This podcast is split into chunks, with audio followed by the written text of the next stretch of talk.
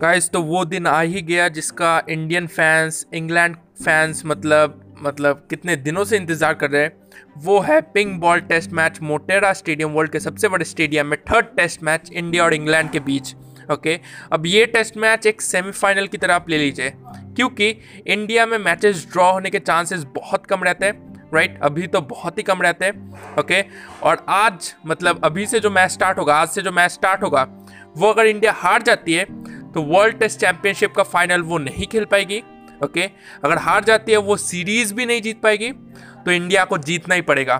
और इंग्लैंड भी, अगर आज हार जाती है ओके तो उनकी भी समस्या है ओके उनके भी जाने के रास्ते मतलब बंद हो जाएँगे